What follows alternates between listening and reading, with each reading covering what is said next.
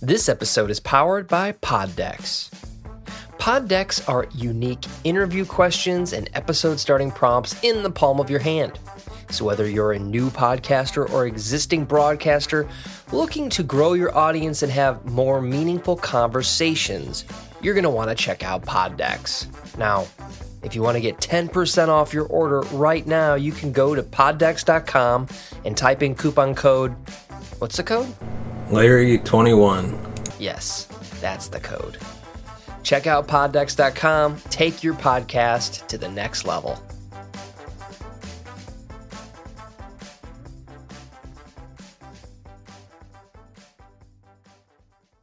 Welcome to the Big D Breakdown, your home for all things Dallas Cowboys news. Welcome to the Big D Breakdown. I am your host, Larry Lee, and on today's episode, we're diving into the latest headlines and news from around A T and T Stadium. But first, we'd like to thank our sponsor at Game Time for sponsoring this episode. If you're looking for the best place to score your next ticket to the Cowboys, the Dallas Stars, Dallas Mavericks, or any kind of event, comedy shows, uh, musicals, then come check out Game Time today. Use the link in the description and help support the channel. And now on to today's first topic, our studs and duds of Week fourteen. Following a fifty-four point explosion against the Colts, the Dallas Cowboys were expected to really have their way with the Houston Texans in Week fourteen. That wasn't the case at all, as they spent the majority of the game trying to catch up to their in-state rivals. Dallas even needed a huge defensive stop in the final minutes, as well as a ninety-eight yard drive to secure the win. But since they captured the win, it's safe to exhale and look back over the nail-biting contest and identify a few studs and duds from the game. Starting off with our stud, Donovan Wilson. With Houston up twenty to seventeen and getting the ball to start the third quarter, they had all the momentum. Dallas needed something to go their way, and it finally did when Donovan Wilson hit Pierce and forced a fumble. The ball bounced right to Trayvon Diggs, who gained fifteen yards after running around for what felt like a couple of minutes. That should have led to points and possibly the lead, but Dallas failed to get the ball onto the end zone and turned it over on downs when Elliott was stuffed on fourth and goal. Still, Wilson delivered when his team needed him to, something that has been true throughout the season, as he's putting together an impressive campaign. And our dud, Kevontae Turpin. Dallas was up seven and oh and forced a punt with a three and out on their first defensive series. forty-seven year old, a forty-seven yard punt, excuse me, was fielded by Kevontae Turpin, and he wound up muffing the ball. The fumble was recovered by Houston linebacker Blake Cushman, giving the Texas Texans the ball at the Dallas twenty-four. The Texans were able to go twenty-four yards in six plays, and Damian Pierce scored a one yard touchdown to tie the game up at seven. It was the first of several miscues that allowed Houston to nearly pull off the upset. And our next stud, without further ado,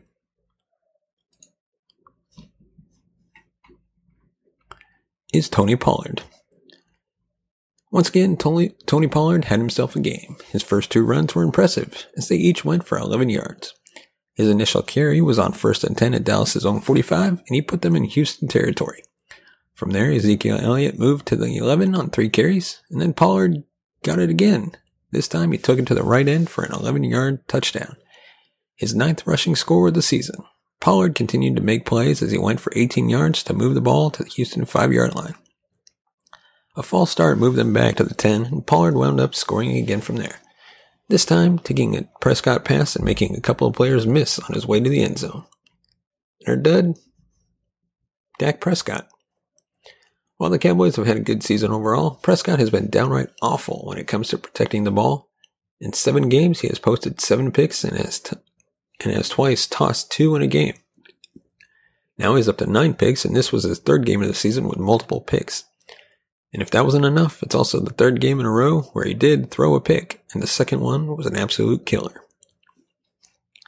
Trailing twenty-three to twenty, Dallas needed their star quarterback to step up, as they were pinned down in their own territory. That didn't happen, as Prescott threw a pass right into the arms of Traymon Smith, who had the earlier pick as well. The defense bailed them out and got them the ball back, but against a better team, he would have blown the game on that play. Our stud, Ezekiel Elliott. Since returning from his two-game absence with a knee injury, Ezekiel Elliott has been playing great football. He hasn't put up video game numbers like he did during his rookie campaign, but he continues to make the plays he needs to in order to put his team in a position to win. This Sunday, he had fifteen rushes for sixty-two yards, as well as three receptions for nineteen yards. But his best play gained only two yards. Right after Gallup dropped the touchdown pass from Prescott, Kellen Moore dialed up a run, and Elliott cut right through the defense for a game-winning touchdown. Throughout the day, he was tough to take to the ground and helped keep the offense from being a mess in this one. And our next stud, DeMarcus Lawrence. We all know that Micah Parsons gets the love since he racks up the sacks, but that doesn't mean DeMarcus Lawrence isn't still an elite player and one of the main leaders on this team. He proved that on Sunday when he made the play of the game, even if it gets lost after the winning touchdown drive. After Prescott's interception, Houston had the ball at the Dallas four-yard line. They moved it to the one, but Lawrence pushed them backward on third down. Rex Burkhead took the handoff, and Lawrence flew into the backfield to take him for a two-yard loss. Houston was unable to convert on fourth down, but the key to ending the drive was the play from Lawrence. Without that tackle for a loss, the Texans might have pulled off the win. Before we move on, let us know your thoughts on our studs and duds. Is there somebody we should have included? Somebody we missed? Let us know. And of course, give us a thumbs up if you like our video, subscribe to the channel for more content, and hit that bell notification button to be notified when we release future videos. And now on to our next topic. The Mount Rushmore of most hated figures in Cowboys history. The question has always been, who's on the Mount Rushmore? You don't get the nickname America's Team without having a history full of beloved figures. That's been true of the Dallas Cowboys, who've had names such as Tom Landry, Roger Staubach, Troy Aikman, and Emmitt Smith on their sidelines. However, there have also been plenty of boys who have drawn the ire of the entire fan base. Here we look at those who were the most loathed, with this Mount Rushmore featuring the four most hated figures in Cowboys history. Starting off, Taco Charlton, former Cowboys defensive end. It might seem weird to put a player on this list that suited up for just twenty-seven games with the Cowboys, but Taco Charlton makes this mountain not only for what he failed to do, but also due to what the team missed out on when drafting him. Dallas has been solid when it comes to drafting over the past decade, but when they get into trouble is when they focus on a position rather than their board. That's what happened in twenty seventeen, when they made sure to go after a prototypical defensive end rather than the top player available. This led to the selection of Taco Charlton out of Michigan at number twenty-eight overall. Charlton, who stood six foot six and two hundred seventy pounds, looked the part of an N F L defensive end, and Rod Marinelli believed he was a better option than T J Watt, who didn't fit his scheme. Of course, Charlton turned out to be a major bust, as Watt went on to become one of the best pass rushers in the N F L. The D E is not too sad about it, though, as Charlton had no problem making fun of Jerry Jones this offseason when the owner tried to blame his son for the failed pick. Next up, Roy Williams, former Cowboys wide receiver. For two years, the Cowboys tried to land Roy Williams as Jerry Jones had his heart set on acquiring the former Texas standout. The Detroit Lions, however, were reluctant to make a move, that is, until Williams was ready for a new contract. That's when they sent him to the Cowboys, and Jones sent the Lions to farm. In exchange for Williams, Dallas surrendered a first, third, and sixth round draft pick. They then agreed to a six-year, fifty-four million dollars extension, with twenty-six million dollars guaranteed. That might not sound terrible in today's market, but it was one of the richest deals for a wideout at the time. Williams then joined a receiving corps that included Terrell Owens, Patrick Crayton, Jason Witten. In ten games during the two thousand eight campaign, Williams managed just nineteen receptions for one hundred ninety-eight yards and a touchdown. The front office convinced themselves he just needed a full offseason in their system to get back on track, and made him the number one wideout when they released Owens ahead of the two thousand nine campaign. Thankfully, Miles Austin broke out with eighty-one receptions and one thousand three hundred yards because Williams wasn't up to the task. That year, he finished with thirty-eight catches for five hundred ninety-six yards. The following season was similar with just thirty-seven receptions for thirty for five hundred thirty yards. He was also guilty of several drops and had a crucial fumble on Thanksgiving Day against New Orleans in twenty ten. Williams had originally caught a pass that looked to seal a win for Dallas, but wound up fumbling the ball away and the Saints scored the winning touchdown on that possession. After just forty games, Williams was released and has gone down as one of the biggest failed trades in league history. And finally, at number four, you can't forget Jerry Jones. For each of the previous members of the Cowboys' Mount Rushmore of hated figures, there's been one common denominator, Jerry Jones. An Arkansas native who became a billionaire, Jones purchased the franchise in nineteen eighty-nine for one hundred forty million dollars, and he instantly angered the fan base. Jones fired Tom Landry shortly after purchasing the team, getting rid of the only coach their franchise had ever known. Landry hadn't had a winning season over the past three years, but the unceremonious way he was fired is what the fan base held on to. Making matters worse, he hired a former collegiate teammate, Jimmy Johnson, making it appear as though personal feelings led to the decision. Luckily, in time, Johnson would prove to be the right coach for this franchise. He led them back-to-back Super Bowl wins in ninety-two and ninety-three, but then Jones stepped in and messed that one up as well. Jones, who had named himself general manager, wanted all the credit for the success. His desperation to be considered a football guy and not just a businessman led to a massive dispute between the two, and Johnson was gone before the ninety-four season. Since Jones is afraid of changing his approach, he again hired a former teammate from Arkansas, this time bringing in Barry Switzer. As fate would have it, Switzer won a title in ninety-five, but it was with the roster Johnson built, and the Cowboys quickly went in the wrong direction afterward. In fact, their futility has been embarrassingly bad. Since that ninety-five campaign, only Dallas, Washington, and the Lions have failed to make it to the N F C Championship game. And thirteen of the other fifteen N F C teams have made it at least twice. Even with that being the case, Jones still wants everyone to think he's a G M. At eighty years of age, he appears on radio, T V shows, whenever possible to discuss his team's plans. He undermines his coaches by announcing starters, talks over team doctors, and contradicts their medical opinions. Jones even paid two point four million dollars in a settlement to help cover up some heinous activity by Rich Dalrymple, who was a longtime employee of his. There's no denying Jones loves his team. The problem is, he's also his own worst enemy. It's much like Tommy Boy, who loves his sale so much that he smothers it, smashes it, and ends up killing everything good about it. It's really a wonder the franchise has had as many winning seasons as they have with Jones at the helm. Just imagine how good they would be if the man in charge of it all wasn't serving as a giant anchor holding their progress back. Let us know your thoughts. Who would you consider to be the most hated figures in Cowboys history? Let us know. And now on to our next topic. Three causes for concerns from the narrow win against the Texans. The Dallas Cowboys played to their competition in the previous two games against the Giants and the Colts. Ultimately, they picked themselves up in the second half, and their superior talent level proved to be the difference. On Sunday, the Cowboys took playing down to their competition to a whole new level against the one-win Texans. On a fast track to clinching the N F L's worst record and number one overall pick, Houston smelled blood following Kevontae Turpin's first quarter muff punt and pushed their in-state rivals to the brink. So much so that it took an eleven-play, ninety-eight-yard touchdown drive with less than three minutes uh, remaining in the game for Dallas to see out the victory. It was the surgical drive from Dak Prescott, whose interception just minutes earlier seemed to seal a win for the visitors before DeMarcus Lawrence saved the day with a physics-defying run stop on third and goal. A win is a win, obviously, but the Cowboys were downright lucky to escape with a win.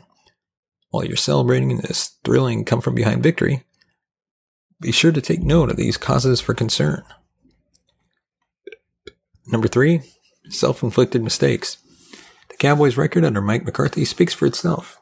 It also speaks volumes the team is continually plagued by self-inflicted mistakes under McCarthy's tutelage.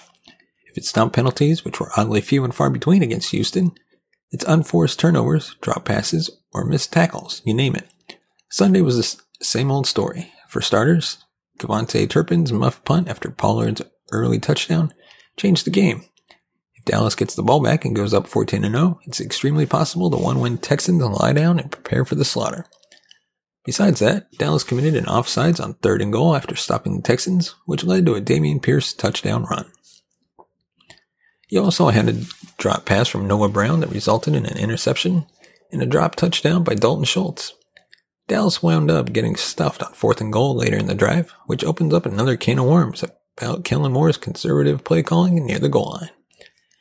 After eight straight runs to start the second half, the Cowboys packed the box and called an Ezekiel Elliott run up the middle on fourth and goal that had no chance. The Texans snuffed it and blew up the play behind the line of scrimmage. All of these blunders were unforced, inexcusable, but not surprising. And at number two, injuries to starters. The Cowboys' injury report has been an incredibly short read in recent weeks, but they suffered a number of scares on Sunday. Before the game, Jalen Kearse was assisted to the locker room with an apparent leg injury before returning and starting the game. Suffered during warm-ups, his freak injury marked the start of a long afternoon on the injury front. In the second quarter, underrated space eater Jonathan Hankins was removed with a shoulder injury and didn't return. In the same quarter, Trayvon Diggs left the game with a thumb injury. He went back to the locker room before returning, albeit with his hands heavily wrapped. Additionally, promising rookie tight end Jake Ferguson was ruled out after exiting the game just before halftime. The biggest concern, though, occurred when right tackle Terrence Steele was undercut by a Texans defender while finishing off a block. Unable to brace himself for a hit, Steele went down awkwardly and was helped to the locker room. He was quickly ruled out with a knee injury. twenty twenty-one fourth-round pick Josh Ball replaced Steele and was so dreadful in limited action that Dallas benched him for Jason Peters. Steele has been a model of consistency at right tackle this offseason, allowing just four quarterback hits and one sack over four hundred seventeen pass blocking snaps, to go with a sublime eighty-two point four run blocking grade from P F F. Then next up, Dak Prescott's interceptions aren't sustainable. This isn't an anti-Dak rant, far from it actually.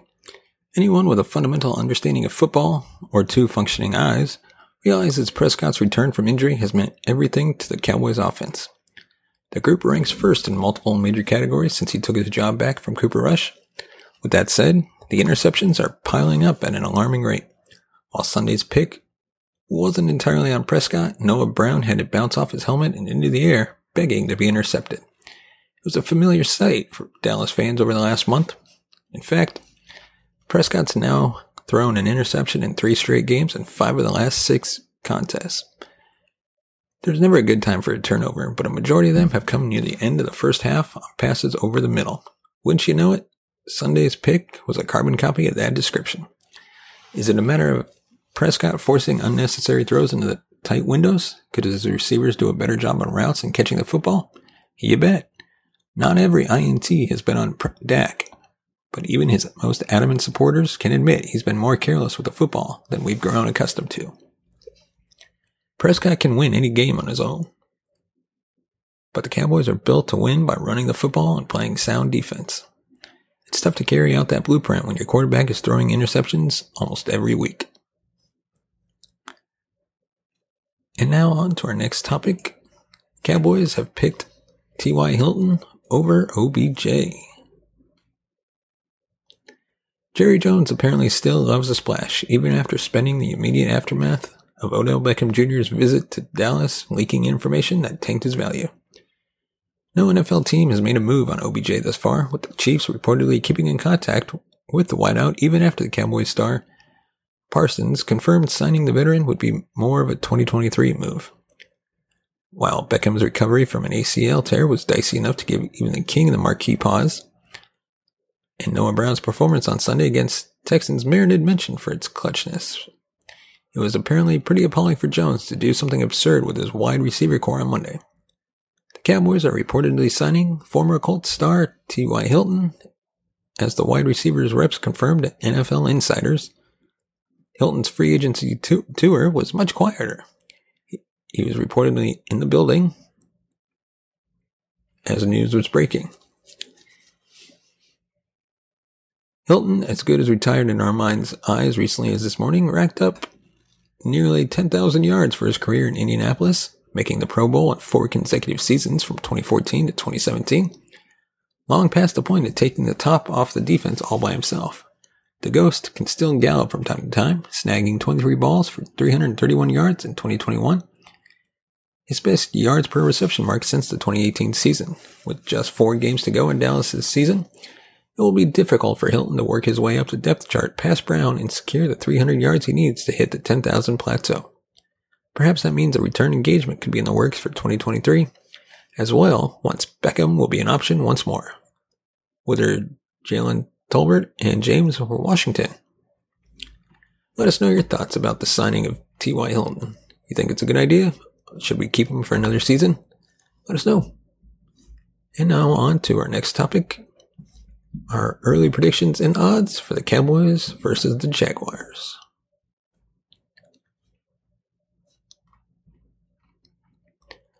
Following their Thanksgiving beatdown of the New York Giants, the Dallas Cowboys schedule gave them three consecutive bizarre battles with non-rivals who reside quite a bit outside the team's current sphere of relevance. First came the Colts, who were led by Matt Ryan and Jeff Saturday until the hourglass ran out in the fourth quarter. Then came the Texans, who battled far harder than most anticipated, but couldn't stop Dallas from gaining ninety-eight all-important yards on the final drive. Now it's time for the Cowboys to travel to Jacksonville and take on the Jaguars, a team that sits at five and eight but in a far friskier place than they occupied last season with Urban Meyer in charge. The Jags are now on the outside looking into the playoff picture, but have an outside shot to make the dance if they can run the table and watch the Titans spiral. Hopefully the Cowboys can put a stop to that narrative quickly. As of Tuesday morning, the Cowboys are minus four point five road favorites traveling to Jacksonville, according to FanDuel. The Jaguars, for reference, are coming off a fairly healthy thirty-six twenty-two with the Titans that has upended the playoff picture slightly for the time being.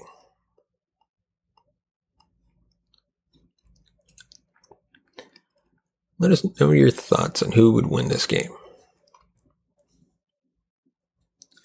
Dallas is minus one fifteen to cover that minus four point five spread, while the Jaguars are minus one oh five to get within five points.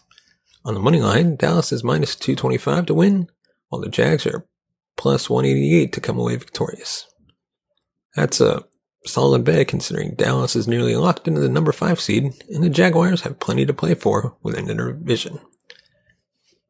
Trap game alert for sure, as the Cowboys head home to take on the Philadelphia Eagles on Christmas Eve, following their brief trip in unfamiliar territory.